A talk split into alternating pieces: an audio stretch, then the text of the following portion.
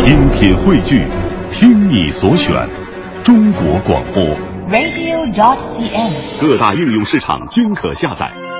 一个最年轻的足球解说，一个最低调的民谣歌手，一档最犀利的文体评论。每天早晨，徐强为您带来强言道。今日文娱知多少？欢迎收听强言道。大家好，我是徐强。著名音乐制作人高晓松在微博上正式宣布退出综艺圈。文中称，今年不但会在音乐上踏踏实实做些事，而且我们的图书馆有八十多万种明清民国书刊文献档案，正在整理上架，期望早日开放。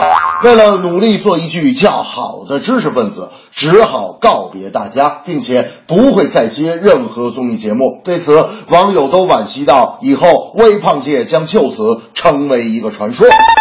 也许高晓松认为啊，一味的去做综艺节目，发挥不出知识分子对社会的贡献，专心经营音乐公司，担任民间图书馆馆长，就变成了高晓松眼下的两件事情。也许是综艺节目做多了的原因，现在新老观众也许压根就没拿他当成知识分子，甚至只觉得他是一个知识爱好者。但他现在正以实际行动证明一个知识分子的本分。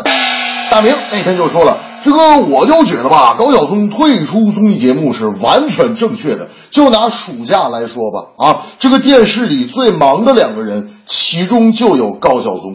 你比方说，白天换一个台孙悟空，换一个台孙悟空；晚上换一个台高晓松当评委，换一个台还是高晓松当评委。所以，只要高晓松和孙悟空多了，暑假就来了。在缺席第三季《中国好声音》之后，时隔一年，庾澄庆将重回红色转椅，担任第四季《中国好声音》导师，将他崇尚快乐的音乐风格带回《好声音》的舞台。庾澄庆的鬼才与周杰伦的酷帅将各成一派，定是好戏不断。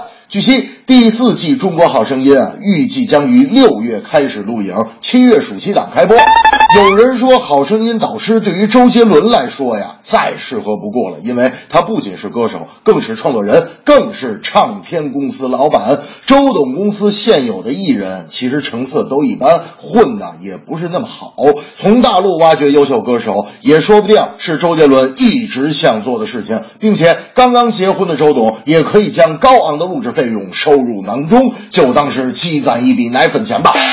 大明那天就说了啊，这个我记得我当时还耍过周杰伦呢。我说大明你别胡说八道，你怎么耍的人周杰伦？大明说就记得去年吧，去年这个周杰伦奥体有个演唱会，哎呀，一张门票一千八，结果我就把周杰伦给耍了。我说你到底怎么耍的？大明说票买了我没去。这正是小松退出综艺界，专心致志搞音乐。周董参加《好声音》，婚后工作忙不迭。